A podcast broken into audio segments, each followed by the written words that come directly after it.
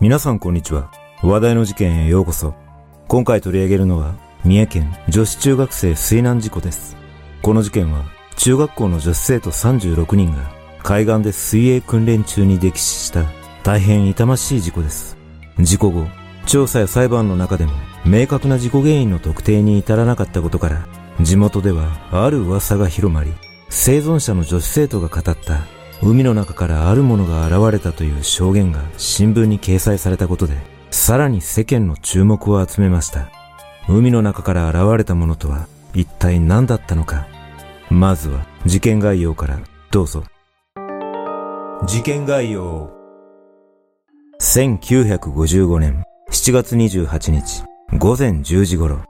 三重県津市の京北中学校の女子生徒36人が学校近隣を流れる阿能川河口近くの中川原海岸において水泳訓練中に溺死するという痛ましい水難事故が起こった。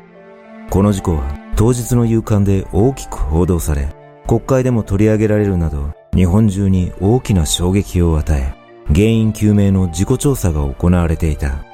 しかし、そんな中、ある週刊誌に生存者の女子生徒が話したとされる内容が掲載されると、世間を恐怖の渦に巻き込み、この事故は長い間階段として語り継がれることとなった。また、この水難事故は学校の水泳教育のあり方を問いかける一大事件となり、全国の小中学校や高等学校へのプール施設の必要性を訴える原点ともなったことで、後に全国の小中学校にプールが設置されることとなった。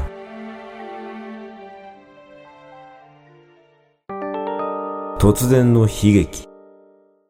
水難事故を起こした京北中学校は、これまで毎年夏季には学校行事の一つとして、事故が起こった中川原海岸で水泳訓練を実施しており、この年も事前に教師や水泳部の生徒が海に入り、訓練エリアの限界地点を示す竿を目印として立てるなどの準備をしていた。この時、ある水泳部員から道潮の流れとは違った流れがあるとの報告があったが、学校は特に問題視することなく、水泳訓練を実施した。事故当日、この日は水泳訓練の最終日でテストが予定されており、天候は快晴で気温は30度を上回り、風も波も穏やかで絶好の海水浴日和だった。当日参加した生徒は総勢401人で、水泳能力の有無などによりグループが分かれており、男子生徒7組のうち3組が水泳能力なし、女子生徒10組のうち9組が水泳能力なしのグループで全17組あり、女子生徒は約200人いたが、そのうち大半が泳げない生徒だったという。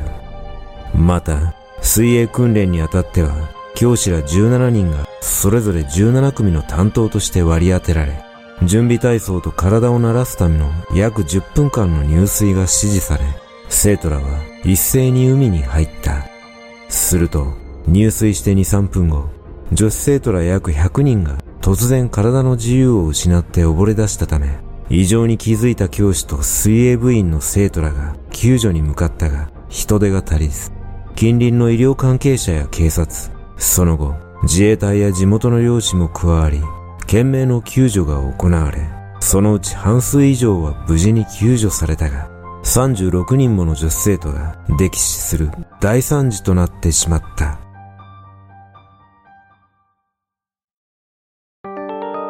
事故原因事故調査が進む中、複数の学者から沿岸流説、腹振動説、噴流説、蹴り波説などといった様々な説が唱えられたが、次の二つの自然現象が事故原因として有力視された。まず一つ目は、異常流という通常の潮の満ち引きだけでは説明のつかない異常に強い潮の流れで、救助に当たった教師らも後ろから押し上げられる波の動きがあったと証言しており、異常流に気づいた女子生徒たちは陸に戻ろうとしたが、体の自由が奪われたのが原因ではないかとの説が上がった。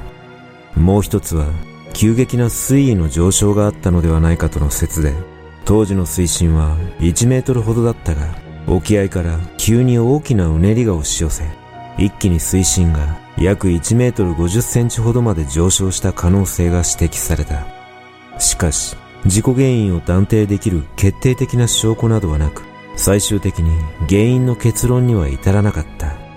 一方、この事故をめぐって学校側の管理責任が問われ、校長や教頭、体育主任の3人が業務上過失致死で起訴され、第一審では急激な水位の上昇や異常流の可能性は否定され、校長に禁錮1年6ヶ月、教頭に禁錮1年、体育主任に禁錮1年4ヶ月が言い渡されたが、極めて稀な事故だったことを考慮して、3人とも執行猶予3年となった。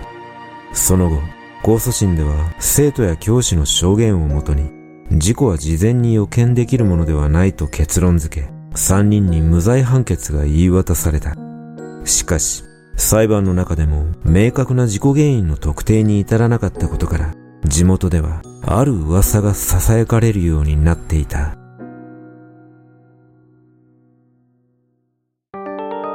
恐怖の噂。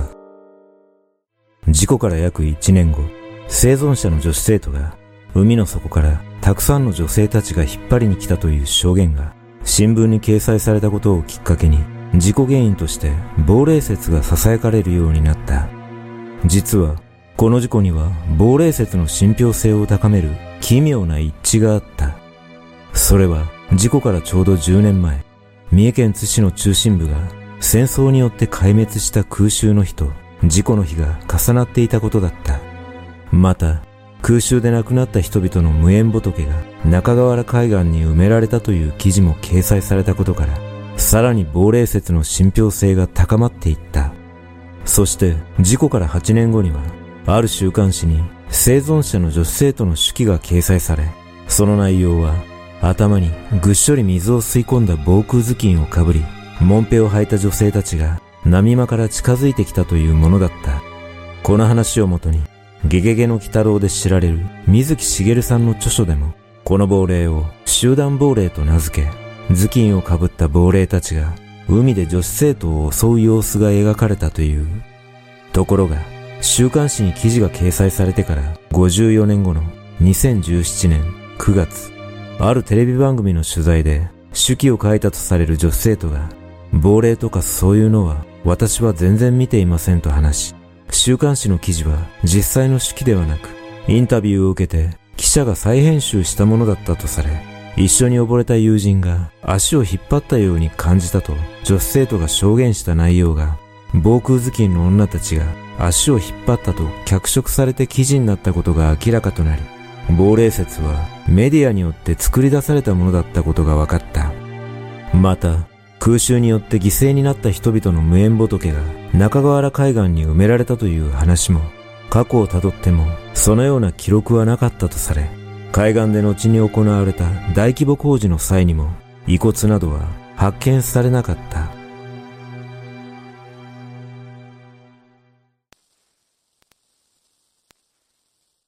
今回はまだまだ暑い日が続いているため、心霊的な事件を紹介しましたが、調べてみると、週刊誌の記者による捏造記事だったことから、心霊とは関係ない悲惨な事故だったことが分かりました。しかし、この事故は原因がはっきり分かっていないことも事実で、36人が同時に溺死するといった事態は、やはりかなり不可解であり、どこか不気味さを感じます。私自身、過去に海に入った際、離岸流に流されてしまい、みるみる沖に流された経験があります。その時は、死ぬかもしれないとの思いが一瞬頭をよぎった瞬間、パニックに陥り、必死にバタバタと手足を動かすものの、さらに沖に流されたことから、もうダメかもしれないと思いましたが、溺れそうになっていることに気づいたサーファーの方が助けてくれたことで、なんとか無事でした。皆さんの中にも似たような経験をした方がいらっしゃるのではないでしょうか。経験上、この事故もおそらく潮の流れが原因だと感じますが、夏になると必ず水の事故で命が失われているため、あえて子供たちには今回のような亡霊説の話をして、海や川は怖いという意識を持たせることも必要なのかもしれません。皆さんはこの事件をどのように感じたでしょうか？